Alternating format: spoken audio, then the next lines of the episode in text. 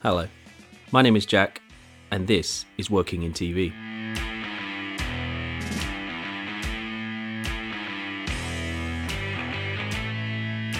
Hello, everyone. So, today again, we have another great guest. Today's guest is Emily Fisher, a special effects technician.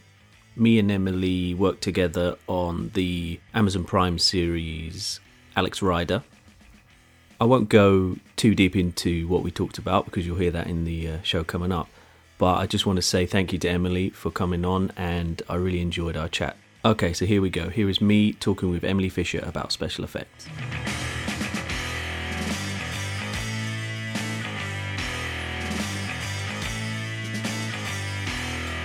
Hello. Today I'm speaking to a special effects technician who's worked on Alex Rider, Killing Eve, The Crown, War of the Worlds, Electric Dreams, and many more. My guest today is also my friend, and her name is Emily Fisher. How are you, Emily? Hey, hey, hey! I'm very good, thanks, Jack. How you doing?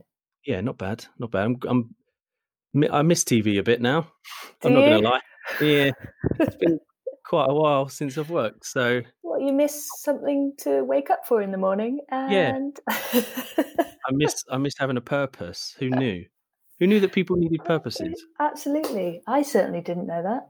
No, me neither. Anyway, right. So I'm going to throw you the first question that I always ask everyone. Go for it. Here we go. So, what is a special effects technician, and what do they do? That is a very good question. Um, so there's two types normally of special effects person. You'd either be uh, workshop only, um, which is tends to have the engineers in there welding and woodworking, um, and then you have the on-set team, uh, like myself, for example, and we would do the wind and the rain, fire, smoke, and pyrotechnics on set. Um, you do also get actually a lot of the workshop people who then take what they've built in the workshop and bring it onto set and film it on the day. Yeah. So, but um, but a lot of the time they, they they keep it separate. Nowadays, back in the old days, they just used to have, you know, you make it, then you take it to set. Now Yeah. they they sort of Just one bloke, two. Yeah, yeah. One guy, he's like, I just made this in my garage. flamethrower, kicks it to start it. Yeah. yeah. Um, that leads me on to a bit more of a specific question. What um, how did you get into uh special effects? Well, I started off. It's, it's quite difficult, actually. I must admit, to get into special effects. Yeah. It tends to be a case of needing to know somebody or being recommended by somebody. I mean that that could be any department. To be fair, TV is like that. It is. It's hard. But uh, I actually got into locations to start off with. Okay. My um, three of my friends all went to film school, uh, and then from there they moved into getting on some nice big films.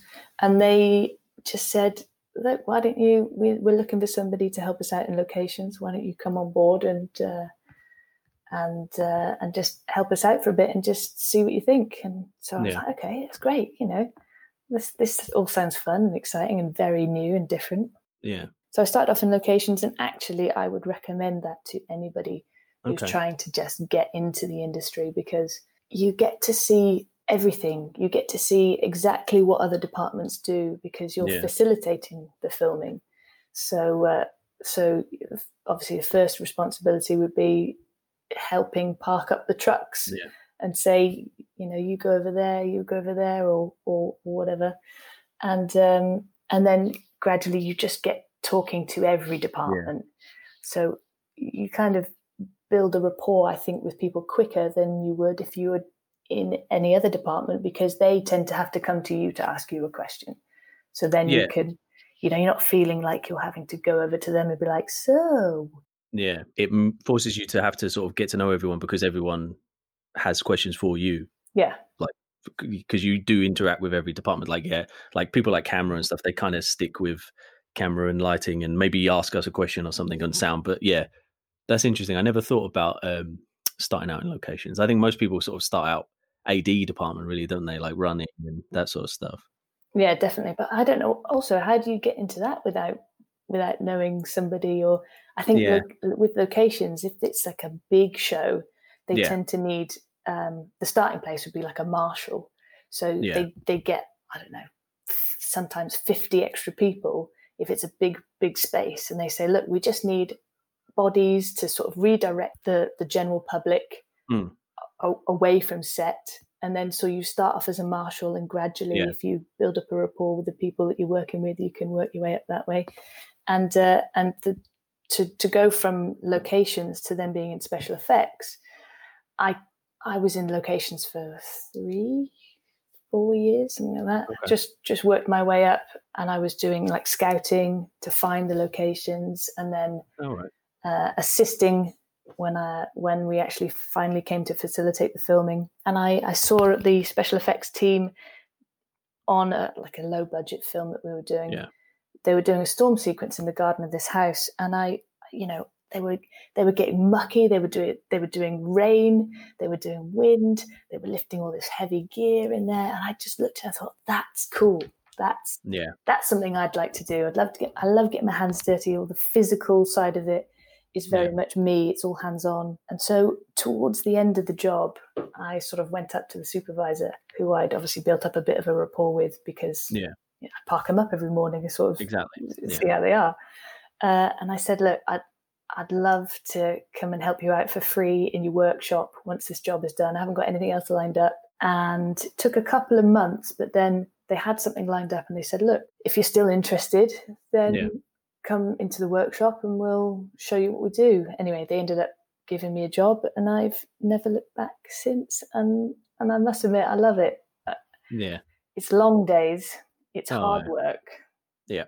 Sometimes it's not always the most stimulating. Sometimes you might be there just doing smoke all day, every day for 11, 12 hours, whatever it is. But other days we get to do, Yeah. you know, the fun stuff, which is either big fire sequences, stunt burns, pyrotechnics. Obviously, Yeah. everybody loves a good explosion. Bullet hits with squibs.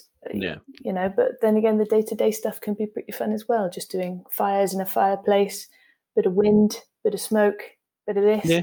You know, I guess it's fair to say that you have you can probably have both extremes of the job. The extreme boredom of, you know, not having much to do, which I've experienced, and then the yeah, the the extreme excitement of actual explosions and fire and gunshots and stuff. I mean, it sounds you know when you're a kid and you think about filmmaking. I mean, that's kind of it, isn't it? Like the big explosions and the fire and smoke and all this kind of stuff. That's the sort of the glamour, the glitz, isn't it? But I suppose when you're there, when you're there doing it, sort of seventy five percent of your job is moving the hazer machine just to fill the room with a bit of atmos, Yeah. pretty much. of course, it's massively varied. You know, no two days are the same. Usually, No. when in film, because you're either on a another set, a different set with different people, and having different kind of conversations when you're allowed to. Yeah, it is it's fun i must say I- it's not for everyone because you you have to be quite um you have to love it i think to be in Yeah. any department in film i think because I agree. if you don't the out it's the hours and it's the the time you put into it and it's the energy but then again maybe that's the same with all jobs Well, I think, yeah, I think it is. There's a degree with all jobs, but I think uh, our job is like, I'm not to say it's harder or, you know, more special than any other job, really, but it is quite extreme in that it does tend to take you away from your family, friends for extended periods of time. The money is good, you know, it can be good um, once you get established, but yeah, the sheer amount of impact it has on your life and your ability to you know to book holidays or to go to weddings and all this kind of stuff the people that more people with you know nine to five kind of office jobs they kind of guarantee that a little bit more with with us it's a little bit like if you don't love it you can you can very quickly fall out of like you can completely fall out of love with it Yeah. because it's it's so it affects your life so in such a big way and I'm, i know that for me my love hate relationship with TV is kind of intensified over the last year just because it because I live up north now and it, it, it forces me to be away from my family. So I start asking these questions a lot more. And maybe this is why I'm doing this this podcast is just to, to to try and fall it back in love with TV because it's not the easiest industry to love. But then you you have those days where you, you love it like wholly, you love it with all Yeah. of your soul. But then you also have that you could you could have a morning that means that you never ever want to go back onto a TV set again.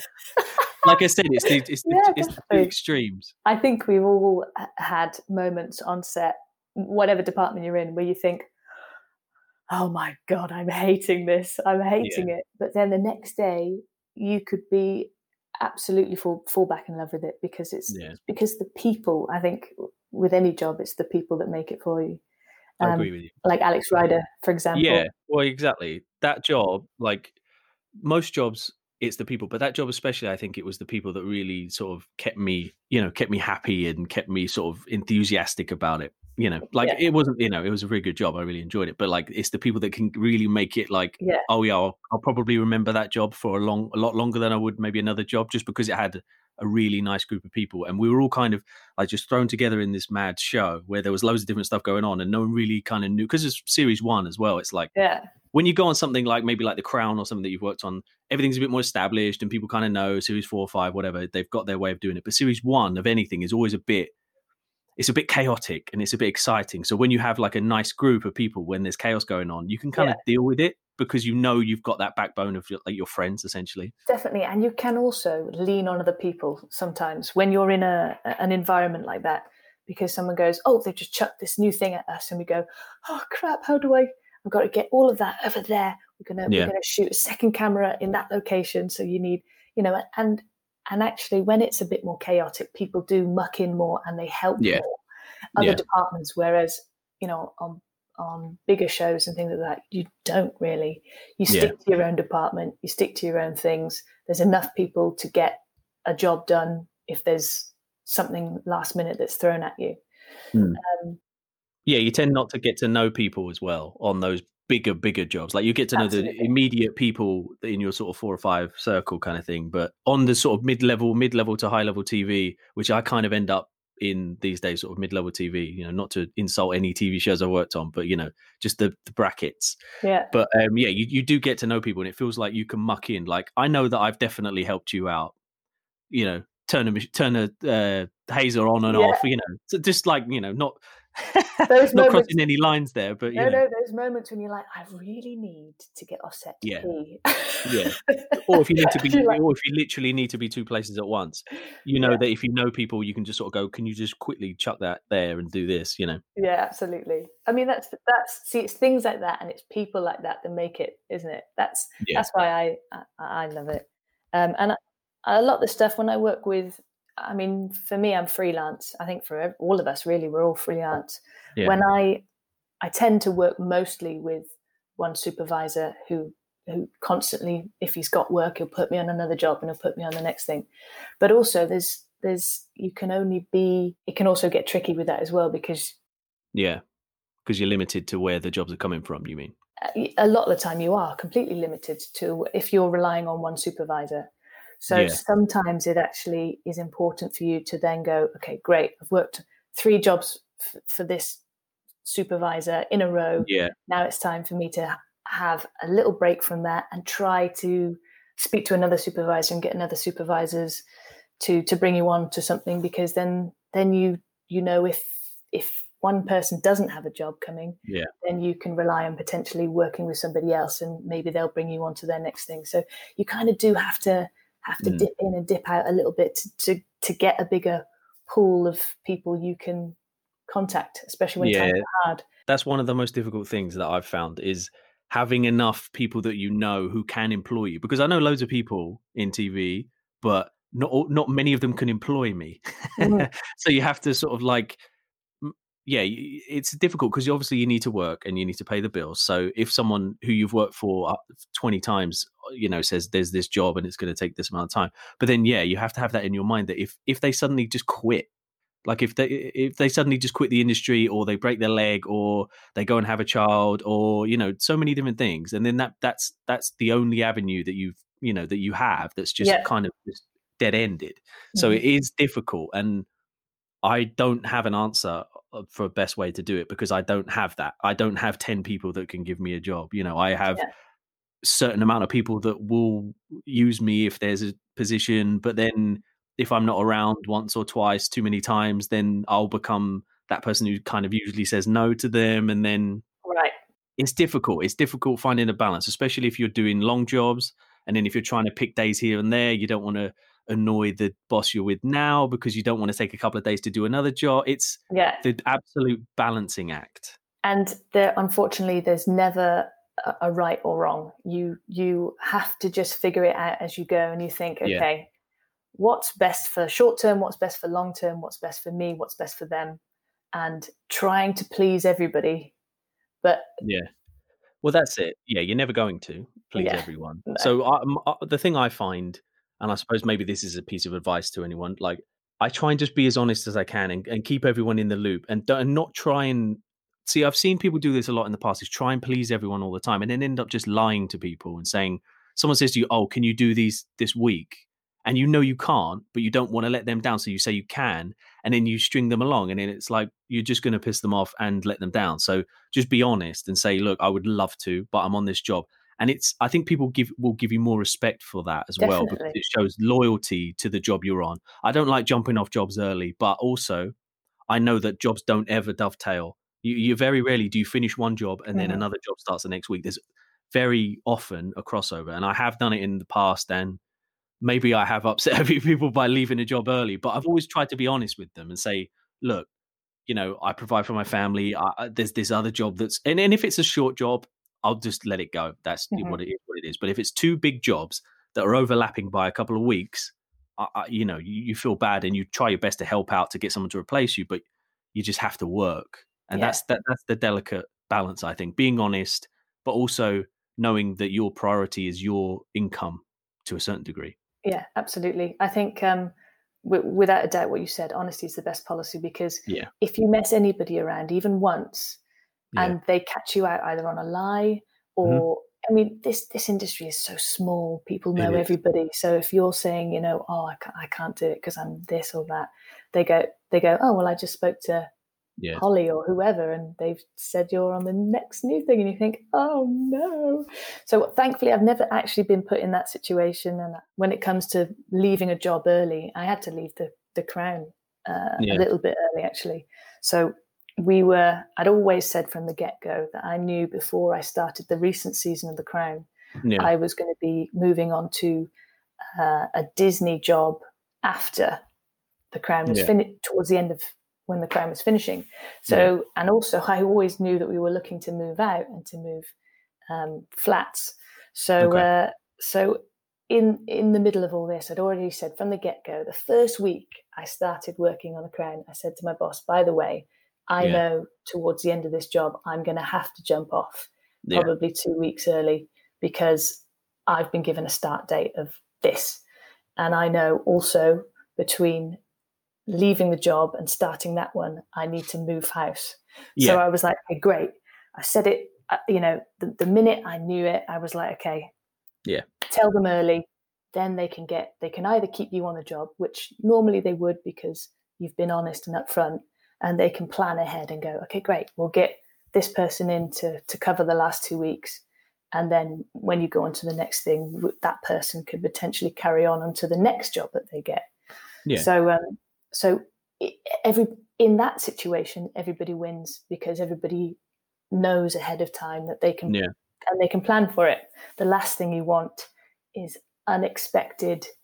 Oh, by the way, I've got to go and I've got to go tomorrow because then someone Yeah. goes, "How am I going to find somebody to fill your place tomorrow?" When you Yeah. know there are six or seven different big films happening at the moment, and you know Yeah. crew is tight. especially last year when uh, or at the turn of the year when this was happening for you like it was very busy wasn't it do you remember when there was last year it was the the record year of productions and there was no crew like i'd put Yeah. a call out for on alex rider i'd put a call out for dailies you know just to help out for big scenes and stuff when we were at the school i just couldn't couldn't pull anyone in like it was it was that busy that there Yeah. was it feels like there's sometimes there's no jobs. Last year it was like the complete opposite. There was so much work that you you just couldn't pull. People were pulling in their wives and their daughters and their brothers and Ah, but most of the time it's the absolute opposite. Most of Yeah. the time it's okay, everybody's fighting for the same jobs. Yeah, So especially in the winter as well. yeah, so you can also get you could probably uh, get a call from two different supervisors Yeah, who both quoted for a film or a TV show and they say, "Look, I've got this film, potentially got this show that's coming up. between these dates and these dates. We think we've got it. If we have you in, involved, great. Yeah, okay, count me in. Yeah. You know, and then I might get a call from another supervisor saying, I potentially got this job. And I was thinking, yeah. I think they're the same job.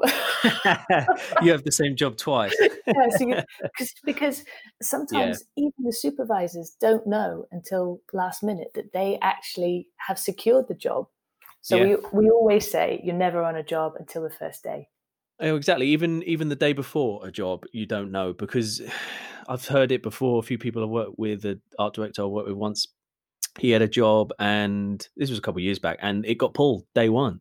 Like they even they were even on it, and it got pulled. Oh, so wow. something something crazy happened. Not nothing like this year with what happened. I'm sure, sure, sure a lot of people have that experience this year, but like a couple of years ago, it just got pulled. I don't really know the details of it, but it's such a precarious thing that you can never count on a job mm-hmm. ever, really. Yeah. That sort of leads me into the, what were you doing uh, in March when lockdown came in? Yeah, so I was on the the most recent season of The Crown, mm-hmm. and I must say I've worked on us from season two, three, and yeah. then four worked on all of those, and I love it because the people are, are the best, and yeah. they've pretty much carried the same people throughout. So you know, on the first day, because everybody gets first day nerves. You know, no matter yeah. how long you've been in the industry, everybody gets first day nerves because it's you know it's a new set of people, it's a new environment again. Yeah. Um, but at least with the crown, I know everybody. You know, when you first turn up and you you know you, you get all your hellos and how have you been out of the way, and then you, yeah. you crack on with the jobs, and you tend to know what what's what's coming up. So yeah, so I've so I was leaving that mm-hmm. two weeks early. So I finished on, on, one of the last days in February. I've got a week. I think I'm meant to start the next thing on the 23rd. Yeah. Um, I've got a bit of time to just unpack some stuff, you know, settle in, get my get my stuff together before yeah. the next job starts and it was going to be sort of six to eight months worth of work yeah. and, and i'd actually before the crown i'd i was constantly working on something before that and something before that so i was like oh my god this is going to be great a little bit of time to myself although it's going to be hectic with the move yeah. um, and then i got i got a call saying yeah obviously lockdown and the job's been postponed we don't know how yeah. long for so I thought, okay, well, it's not. I'm not the uh, the only person in this. Yeah, we at least we at least had that to cling to as comfort yeah. that we that we were all screwed. Yeah, it weren't just you who was sacked. Yeah, is it something I've done? no, exactly. Know, yeah, none of us could. Yeah, none of us could be paranoid that we'd somehow effed it up. It was definitely not not our fault for this one. Yeah. So then, but then of course it's just the not knowing of of when it will pick up again. Yeah. So okay, great. Uh, I'm, I'm there. I think I was in the, the post office at the time, and I yeah. got the call, and I, I, thought, ah, well, that's that's not good. What am I going to do now? I think I did what everybody else did. I got in the house and I went, right. Uh, how am I going to pay the mortgage? Yeah. But then, of course, you know, you listen to the news, you hear that this is this is something that everybody's in this situation, and maybe yeah. the government can help you, maybe they can't you know, I think it was uncertainty across the board. Uh, and then I then I got a call to say, look, the job that you're going to go on is still going ahead, but not till October.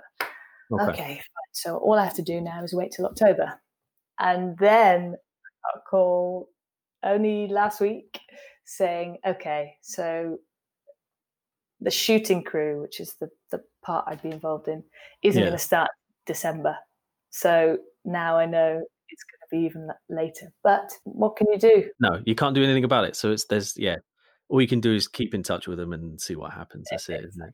but have it. you have you done any days work in the new the new conditions? Have you worked recently where the new protocols are in place? I've had two days work since March, and that was doing tech recce's. So we had to do tech oh, okay. recce's for um, for another job.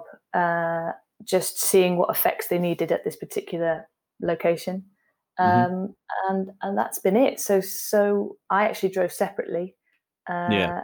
wearing obviously my face mask and all that, and we turned up and we'd all be a, a little bit a bit more distant, which is really yeah. hard, especially in a tech recce, because you've got to listen into what the the director's saying um, and what the DOP wants and things, and you know we've all got face masks on, so your voices are yeah yeah, it's difficult it's not to understand. easy. Yeah, you're you're all in this room, but you're all sort of spread out and trying to listen to one person speak. So it, it's. Uh, I know that I'll struggle with that because I'm not. I haven't got great hearing, and having a headset on mm. and a, and everyone else having a mask on, I'm not going to be able to hear anyone. it's going to be years of me going, "What? Sorry, what? What?" Just only ever talk on your radio. That's how I'll only be able to hear anyone. Absolutely, yeah. Just with an earpiece.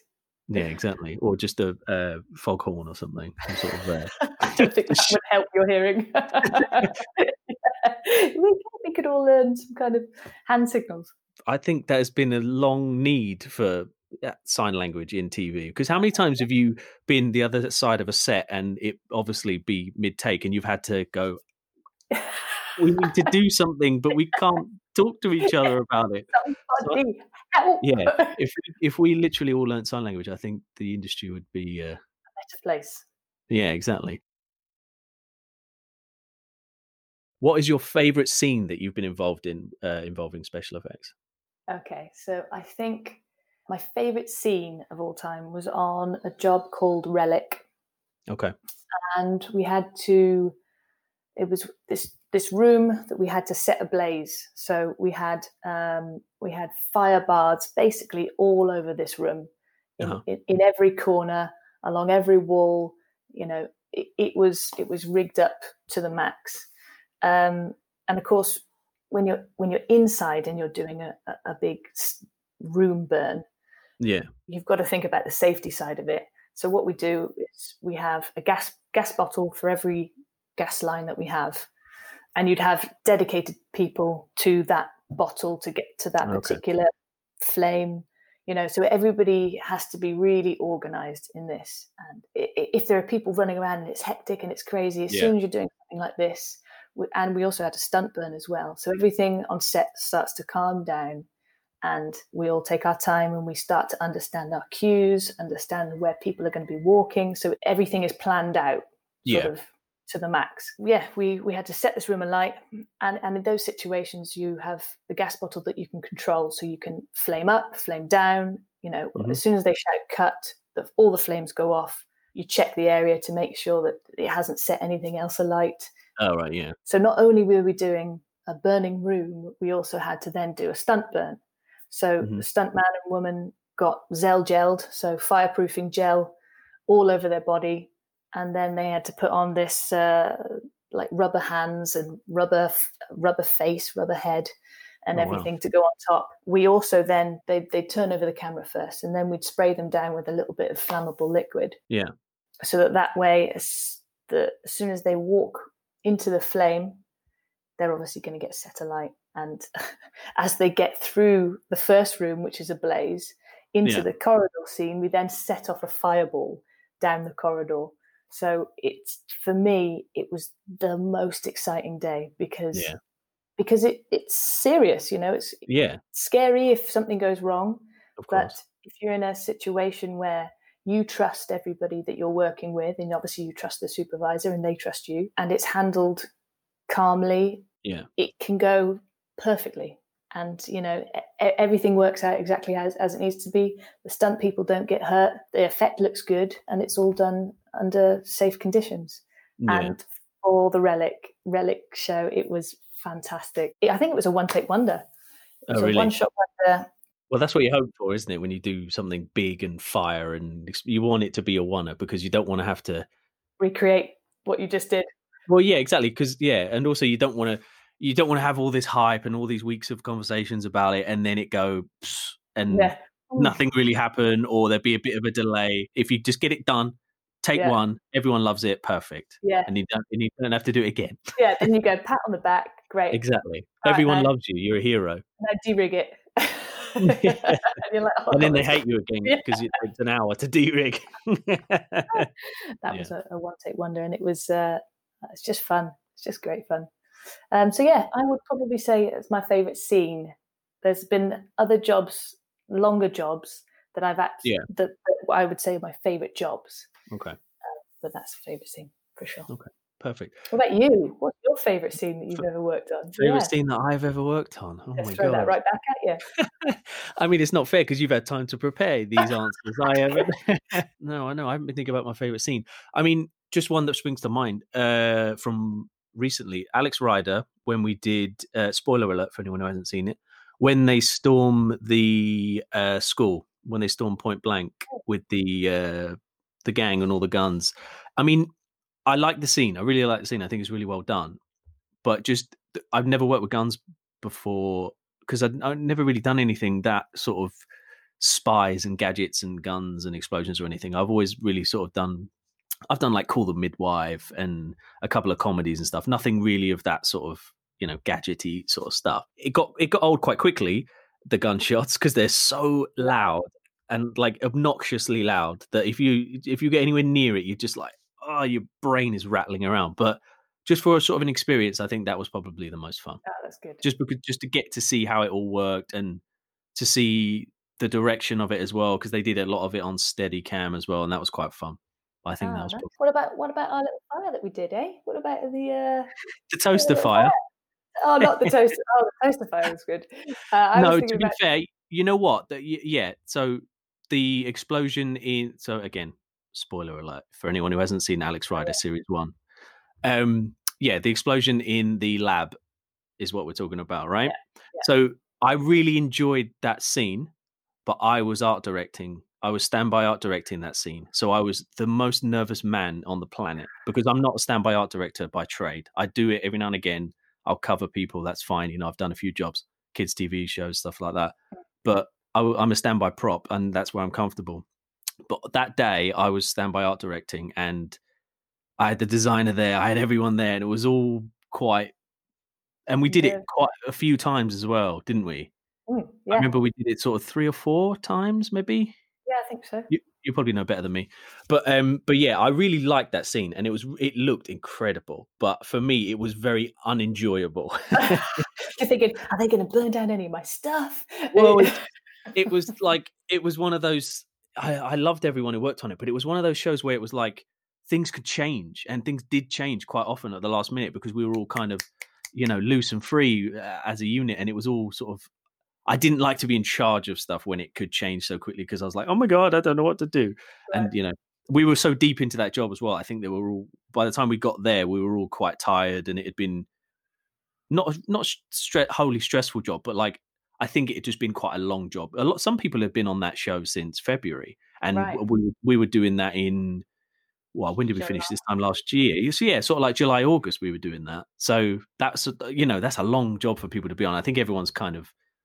loved it, but everyone was kind of a bit tired at that point. But yeah, so that was a good day, but it was it was very stressful for me. So Oh, wonderful But man. we did all right. It looked all right. You seemed calm and cool and collected. Oh, I always seem I always seem cool and calm and collected, but I'm you know very rarely am. So, what TV show or film would you have loved to have been involved with in terms of SFX? Something like Saving Private Ryan would have been a good one. Um, uh, any anything like that with a lot of rich scenes that are obviously going to be big effects for for us. I love uh, a big effects day, whether that's something like uh, the whole team rigging something together in the morning that we then shoot in the afternoon. Um, something where we can all come together and, and, and make it make it happen, and then it looks amazing on screen. They're the moments when you watch the film back and you go, "Oh, I did that," and you know that Yeah. that's such an epic scene that you know really brings the film together and and and I was a part of it now however big or small so um yeah something something along those What um what scene particularly in that film did you stood out for you? it's been such a long time since I've seen it so uh, all I know is there's lots of big bangs there's lots of this there's lots of yeah uh, it's I can't pick one in particular scene. No, you've got a good mix of stuff in there. I think you've got uh you've got a lot of bullets, you've got a lot of explosions, you've got a lot of fires. There's some not really nice little just little effects in there with like with little flame bars and stuff with rubble fall, falling down houses and just a little flame kind of, you know, tinkling away. little yeah, trickle in the exactly. corner there I think that's I think that's um I think that's a really good choice actually.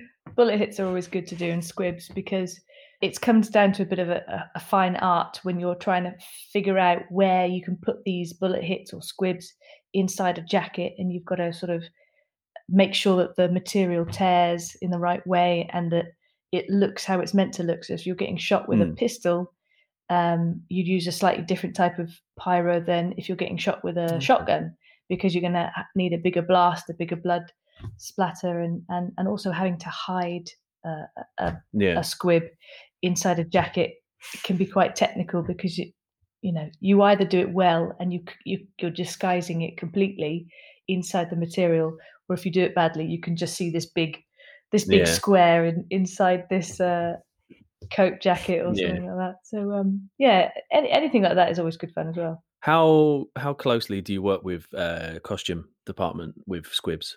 A lot of the time, they would give us maybe three or four of their of the jackets that that particular person is wearing on that day, and then we'd we'd take them, rig them up for however long it takes us, depending on how many bullet hits there are in that jacket, and then we would hold on to the jackets normally until the scene comes up, or sometimes we would give it back to them and we'd be like, okay, here's the jackets, they're rigged, and they'd put them into a separate section.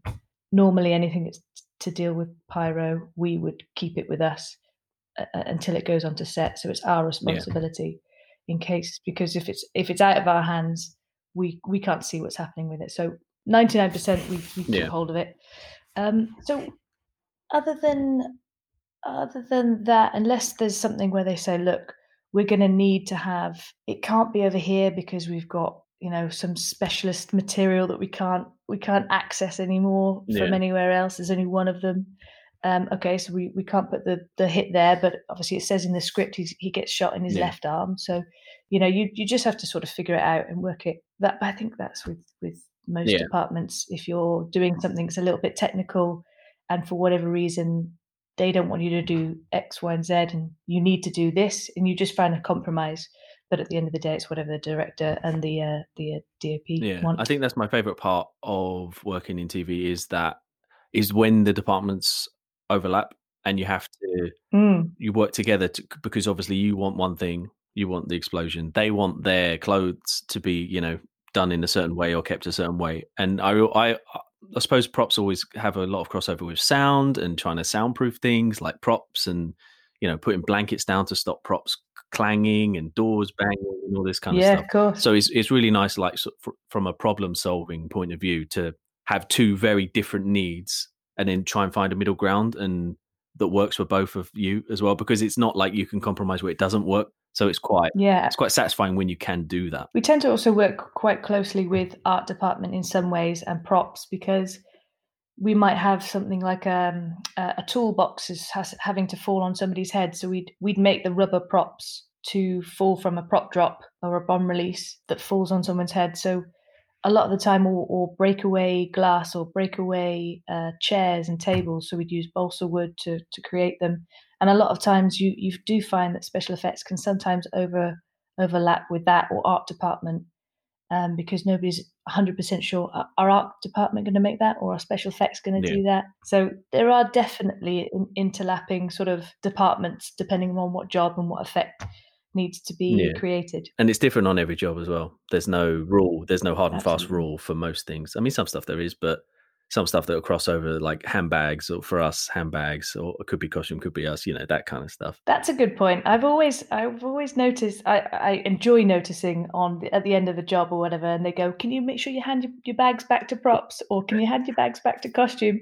And i'm always thinking how do you decide which department that falls into? What what's what's the criteria? Well i don't really i've never had i've never got a, like a rule on handbags or like umbrellas or anything. I mean an umbrella for me feels more proppy than costumey but right. it's i think that there's generally agreed if they hold it it's a prop. If they wear it it's a costume. So but then mm-hmm.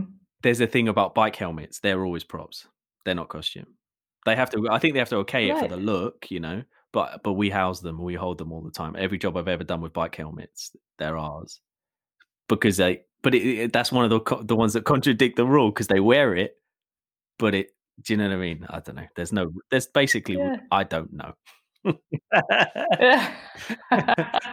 you figure it out as you go. But exactly. That's, that's also the joy of it. If everything was was easy, how boring yeah, would if that you be? all had your exact thing to do. Yeah, if there was never any crossover and you never had to speak to anyone. Oh god, what a boring day. Yeah, you'd, you'd live such a sheltered life. Yeah, exactly. What um what's the balance do you think now with uh, CGI and uh, practical effects? Do you do you find it more that people going back to the more of the practical style of doing things, or is there still quite a heavy reliance, maybe just for budget, on CGI? I, I think a lot of the stuff, even if they already know that they want CGI to enhance it, Yeah. they still have to have a reference point. Okay. So for us, let's say the location is very sensitive, and for whatever reason they can't have uh, fire or pyro there, then a lot of the time we go and do a green screen element shot. So we would create a big flame or or you know whatever it was that we needed to do on Yeah. green screen, and then the visual effects guys would take that image and sort of enhance it and, and put it onto the scene if need Yeah. be. I suppose in many ways that that- kind of doesn't really affect you in that there's no difference really if you're creating the same effect in in the location or on a green screen i suppose it's still the same work for you maybe slightly less restrictions obviously in a green screen but it's probably still the same job. Most of the time if you're doing it on a green screen it's on a really low a much lower scale. So you'd probably have a little bit of flame or you'd have a, a long line of it. But if you're doing it for real on the day you'd have fire bars rigged in all Yeah. different places. And if you do a real sort of i don't know explosion like there's been a gas fire or something you know and you're you're actually going to blow something up. I mean it's it's you i think now i think maybe i'm wrong but i think most people can tell yeah if it's CGI, completely Yeah. CGI, or whether it's um, it's the real thing.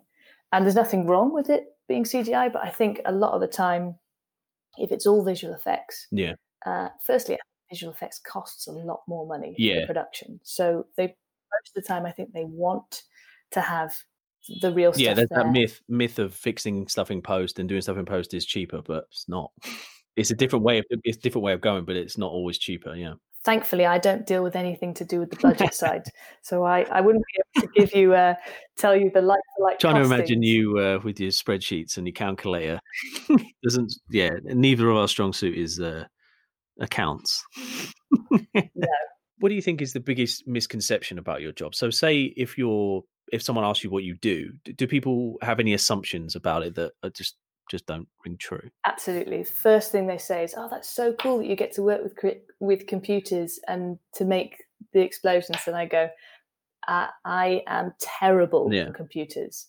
If somebody asked me to do that, I'd just draw a squiggly line and uh, and I go, there you go, there's your visual effects. So so yeah, a lot of the time people think that um, if you're special effects, you deal with Okay, so let's define that. but- Let's define the difference between the job, the titles. Then, so special effects is the practical explosions and bullets and all this kind of stuff, and then and then is it it's visual? Is it visual effects, which is the which is the computer based? Yes, but it does. It's tricky because it does all kind of come under the same renaming and branding to a certain degree. Unless you're on set, everybody knows special effects and then visual effects. Yeah. But when you are like the awards, for example, Uh huh. the, the awards would say award for special Yeah. effects. Oh, okay. So the and that's usually that's usually about the CGI work and all that kind of stuff. So it muddies the water. You think? It muddies the water because it, it basically means it's very hard, and I can understand why somebody doesn't can't distinguish the difference between the two Yeah. because I didn't know when I started working in locations. I didn't really think about special effects in that way. I, it, it never never sort of dawned on me that that was a department you could potentially Oh work yeah. I mean, future. when before I started, and I think most people, the general public, don't they don't realize that all the jobs that are involved in in TV and film because I when I started, I thought well before I started, I thought it was director, cameraman, actor. That's it, really. But then you once you become a runner or a locations person or however you start, you you start to realize that there's this myriad of very specific jobs that very skilled and talented people doing it and sometimes they'll uh, they'll do one job for you know 40 years or something if they're lucky. But yeah i, I don't think people Yeah. from the outside realize that there is so many jobs and this is why i want people maybe with this podcast while I, i'm trying to interview different people in different jobs so people can sort of see that there are these jobs because obviously if, if people don't know that they exist then they don't know that they can do them Absolutely, yeah. Who knew that the animal Yeah. trainers who uh, come in with? I, I just, I, I think when I watch something, I'm like, oh, that that person really has got that dog. Yeah, that is exactly. their dog. It's yeah you fall for it because yeah but then you realize that there's someone stood just out shot barking like saying hit your mark and do all this and giving him treats and stuff Yeah, come, come. Yeah. there's just there there's so many jobs so many very specific jobs and yeah i suppose that is why i'm doing this just so people can see and that's why i wanted to interview you because i thought from the outside it looks like such a glamorous and interesting job and i'm sure it is a lot of the time but then yeah also there's the sort of you know the doing the work of it and being there all day and every day and all that kind of stuff yeah. Uh, normally, I'd come home with uh, muddy arms, Yeah. or, or you know, my clothes are never in the same condition when I Oh, come yeah. home uh, as when I went when I left in the morning. Uh, and I consider that a successful day. Yeah, if you've not got muddy or bloody or burnt, then you've not you've I've not, I've not been to work as Yeah, far as I'm concerned. not earned your money. Um, do you have a specific? I've probably already asked you this question, but I might get you to nail it down. Do you have a specific effect that you like doing the most? Do you like doing rain, smoke, fire, squibs? Uh, I do enjoy doing um, pyrotechnics and also fire. Fire. There's something weirdly mesmerizing uh, Yeah. about fire. Even just a simple fire in a fireplace. You know, it's a really small little gas rig that we we have set up. Um, but you can just, I don't know. There's something about it. I, you know, they shout action and the whole take is going on. I'm just staring at the fire. I'm staring at the flame. It goes near the flame, I'm on the gas bottle. I can turn it off. I can turn it up if if, if it needs to go Yeah. up. You know, um, and then they shout cut, and you're still looking at the flame, going, "Okay, yeah, I can cut the flame now." I have no idea what's gone on Oh, during yeah. that scene. I just know who, walked near the fire, who I need to keep Yeah. an, eye on, uh, and that's it. You know, can kind of zone out, which is quite nice. But um, uh, I guess that's a, a slightly more boring answer. Pyro's yeah. great. That's cool. but also, do you know what I like? I like doing rain. I got. I must admit, it's um, you're always going to get wet when you do rain. Uh, so waterproofs are very important and good That's a, quality. ti- that's a tip for Like that. anyone getting into it. I think that's a good Yeah. that's a good tip for anyone in TV. Waterproofs. Spend money on waterproofs because if you if you get wet, you Yeah. stay wet. So waterproofs are Mm. very very useful. Yeah, Spend spend the money on them though, just um, because you won't regret it in the long term. Uh, but you know what? I don't think there's an effect I don't enjoy doing. No, well, that's good. If I'm honest, There you go. because also if every day was the same, if every day was explosions, I'd probably be bored of that. You know, they don't come up. To be honest with you, they really don't come up No. that often, and I think that's probably why they stand Yeah. out. Everything. I mean, I do smoke on a daily basis Yeah. haze, so I must admit I can't. I can't be too excited about Yeah. that uh, anymore. Although you know, it's it is the bread and butter of of what we do. So, what would you say makes a good uh, SFX person? Ooh, uh, you definitely have to be physical. You know that your day is go- is going to be lifting heavy stuff, so you have to be able to know that from the get go and go, okay, great. I'm going to be lifting heavy stuff. I mean, you can see my frame. I'm only I'm only relatively small and slim, but I can Yeah. lift. I've seen you. lift- Uh, I've seen you you, know, do it. and these guns, these. I mean, uh, come on, look at you're talking ones. to. Not exactly. Uh, not exactly the Rock over here. so as long as you get a, li- a good lifting technique that's you know, you're going to have to have that but but other than that you just have to be motivated Mhm. you I, I I don't think that's just special effects i think it's anybody in in our industry you have to be motivated to want to do the job and to um, and want to get stuck in like i if somebody says oh can somebody go off and do that Yeah. 90% of the time I'm the person who goes, yeah, yeah, cool, I'm, I'm free to do it or whatever. Or of course, if you you've been allocated a specific job that you can't leave your post, you just you let somebody else Yeah. do it, you know. Um, but you you have to you have to want to work and you have to want to um, make the effect look as good as possible. Because if you don't actually care about it, you're just going to be a, another number, and somebody supervisor is going to go, "Oh, I won't ask that person to go and do that Yeah. because they're not they're they're not enthusiastic Yeah. about it." And I I don't know if they'd care how it looks on screen. You know, they just go, "Oh, you know, I'm told to do it, so I did it." Yeah, you're right. I think that's that that that that is important because it comes down to as well. And I suppose this probably comes more with uh, confidence after doing the job for a while, and I know it was for me. But being able to fight your corner for your effect for your job. Mm. So, say if like if someone's trying to compromise it for time or you know for obviously for safety you'd compromise but um but if someone's trying to say that we need to do something differently which isn't going to get full bang for its buck out of your effect then you need to do, do you think you need to have to have a little bit of well we need to do this properly we can't we can't just you know limp in with this this otherwise it won't be as effective Yeah, I mean, it definitely depends on uh, the scale Yeah. of the job because if you're on a big film, nobody's ever going to ask you no of course directly to do anything. They're going to speak to your supervisor, and you just whatever your supervisor tells you, you do. yeah yeah Um, but if you're, for example, if you're on a firing button, so if you're going to do some pyrotechnics and you're on a firing button, and you know your cue is to hit it at this particular point, your supervisor is looking at the screen. He he, he doesn't know if there's something else that's in your eye vision because you'll have direct line Yeah. of sight. He, he doesn't know he, he or she doesn't know if there's uh, something you can see Yeah. that they can't.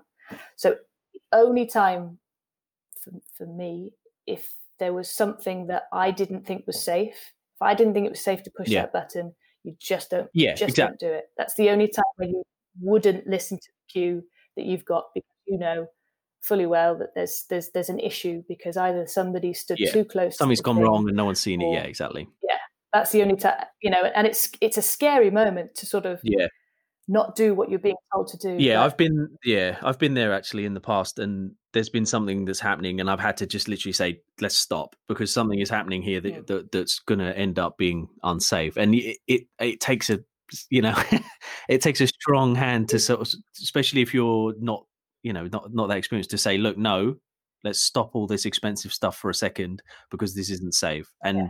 that that's a hard that's a hard thing to do I think but it's a very important thing if you know and it's all it's always better to err on the side of caution with that because it's it's Yeah. less expensive and obviously less horrible to go again rather than deal with the consequences of a major incident. and it's terrifying to start off with because then all eyes are on you and they go what you know the first thing you get you hear down the radio is why have you told us to stop you know we're in the middle of the tape blah blah blah but the second you explain why that they're actually more course, grateful yeah. than anything because you know nobody everybody wants to, to go home at the end of the day in the safest way possible so you know you've, you've sometimes it does Yeah. take you know balls to go it i'm gonna have to say no Yeah.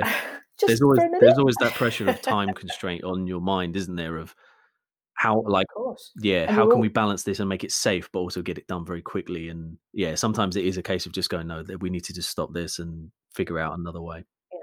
of course the you know the person who's in charge of the whole set the first ad is normally the person who's managing time so they and they don't tend to give you more than No. you need it tends to be we'll either give you exactly what you need or we'll give you a Yeah. little bit less you know so they're always riding you you know come on faster faster faster and and it's in those moments where people can Yeah. make mistakes but if you're a strong enough character to know okay i i do just need an extra five minutes i know you Yeah. gave me five minutes five minutes ago but i need an extra five and if you give me that we can get it done safely and and the first is always going to go Yeah. well we're not if we need five more minutes to make it safe Yeah. you'll get it even though they won't be happy Yeah. about it it's it must be a difficult job for them because not not only are they the head of timekeeping, they're also the head of safety on set. So that's two very different approaches. Doing things safely and doing things Mhm. quickly are two very different schools of thought.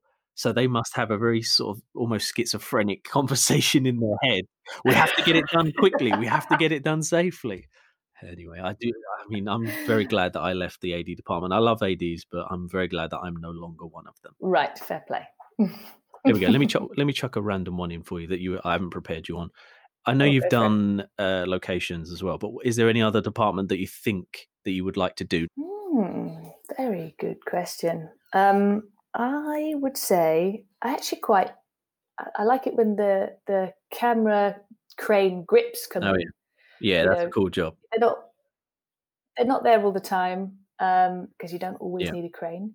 Uh, but but when they do, I, I don't know. It just it looks fun. Again, it's heavy lifting. It's you're just sort of you're, you're in the thick thick of it, and then and then your bit's done, and you start packing yeah. away. Uh, it doesn't sound like a very interesting answer I give you, but it's I, quite a good. I, I think do. it's quite a high impact job because it those shots you they stand out like a big crane shot from high or something swooping down or going mm. into a window from far away there's a lot of payoff to those shots. And I imagine that appeals to you because probably the same reason why special effects appeals to you because it's it's quite a high impact. Yeah, I love the look. Yeah. You know, if you can do something that you can actually physically see yeah. on screen and you think that looks beautiful. I mean, I mean, really, it's the cameraman who's going to be moving the camera yeah. around on that crane that's actually going to be in charge of that. But you know, you see that big thing up there? I'll put that up. uh, you know, whatever it is. Uh, but other than that, it would also be animal uh-huh. trainer. I think that uh, I think that's actually a great job because I thought, oh, if you're an animal trainer, how do you have all these animals? I didn't realize that they could actually then get somebody else who has that specific type of dog that the person needs and then they i was like have you just got yeah they think they just they literally just live with like a menagerie of animals all like Absolutely. ace ventura like or something kind of...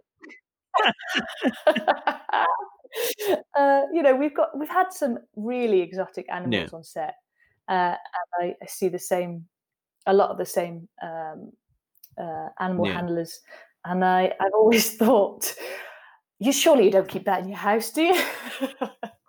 okay, so it's making. But there you go. But, but that speaks again to the same thing of even us in the industry. We don't know what these jobs entail and the specifics of them. I think that's an interesting thing that we. It would be. I've always said to people we should do a, a, like a, a job swap one day on set on every job where you all just do someone else's job. It would be chaos and nothing would get done. But it, imagine how much it would help if everyone understand why people need more time and why if you do something it's going to affect someone else. I think it would really help. Yeah. I actually I must admit I do think it's really tricky being a props master because uh, you yeah, yeah I saw the look on your I would never know. Like, I, have only done it for a couple of days, but yeah, yeah. because okay, so you could shoot you could shoot seven days worth of filming in this yeah. one house You've got six different scenes, one in the nighttime, one in the daytime, blah, blah, blah. And then suddenly they go, okay, six months later, they go, guys, actually, we need to do a retake. So what we need is we need all yeah. the props that you had for that location for scenes one, two, and three, or 17, 6, and 29. And uh, and we need it here well, yeah, tomorrow. Exactly. I mean, and you go, oh my god yeah rarely rarely you, you know just just a bit of clarity there rarely do you get that that short amount of time but what but you're right like having to go in especially if you're in someone else's someone's house as well because i've seen this on jobs before when you go back and you do pickups so pickups are you filmed the main series or the, the film and then there's little extra bits that they the director or the editor feels like they need to add in to to make it make sense or just to make the scene a little bit nicer or whatever. So if you go back months after the effect and you're going into someone's house and and you've painted it a color and then they've and you've painted it back to their original color. You have to redecorate the whole house. You have to move out all of their furniture move in all of your furniture. So yeah uh, we i've done that on a couple of shows where i've done pickups and it's a big job. Like it's it's huge because it you end up you just have to empty someone's entire house essentially sometimes and bring in all your stuff and then yeah and then do it again two days later for for what could be just a single day's yeah, worth of filming. It just the sheer but, um, work that goes into making TV. God, it's tiring, yeah. isn't it? people, people don't people don't get it. They, they don't, don't, understand. They don't know what we go through, Emily, do they? no. Uh, but it's it's also yeah. fun. We do. I think it's safe to say most people who are still in the industry enjoy yeah, it. I think you have to. But I think, like you said at the start, it's you sacrifice a lot, but it's about exactly. payoff, isn't it? What's, That's it. and then when you see that show on TV and people you know talk about it, I'm sure you have this with The Crown a lot. Like when you when you've worked yeah. on something, you have that pride of like, oh yeah, I was on that. Or if you're on set and someone says, uh, someone's talking about something, you're like, oh yeah, I was on that, and you're like, oh, makes you feel good. You see your name yeah. in the credits, and there's that little where you go, oh. uh, and then you yeah. get bored of it. But, but yeah. then you see it on exactly. the next that, that, that ebb and flow of excitement, boredom, excitement. But yeah, anyway, I think we are at the end here. But um, yeah, it's been so great to talk to you, and I've really loved hearing about what it is to be in the SFX department. So thank you very much, and hopefully, I get to see you again in the real world. Thanks, Jack. It's been wonderful. Thank you.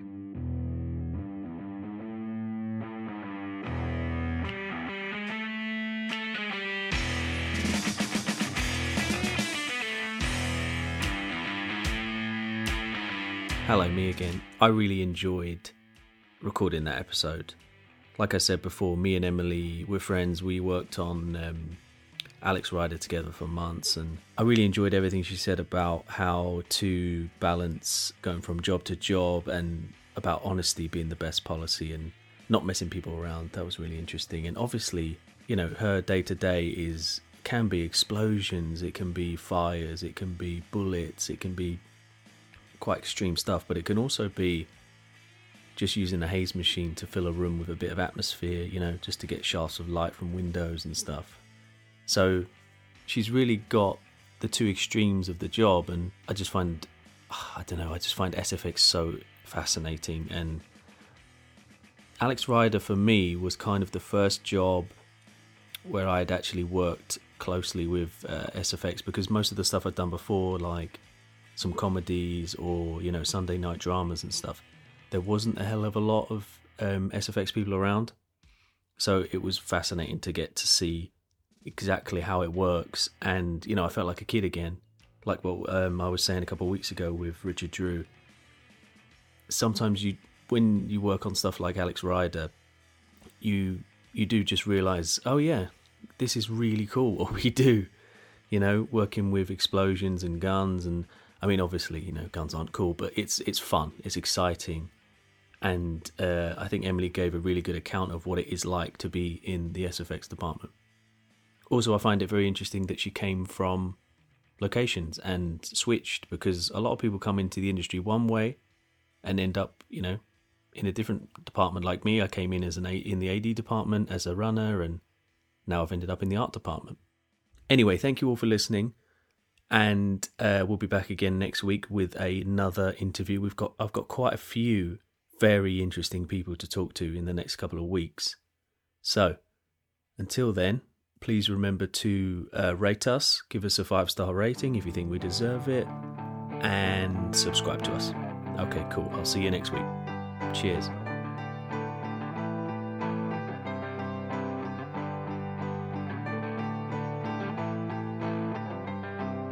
Closing time. Open all the doors and let you out into the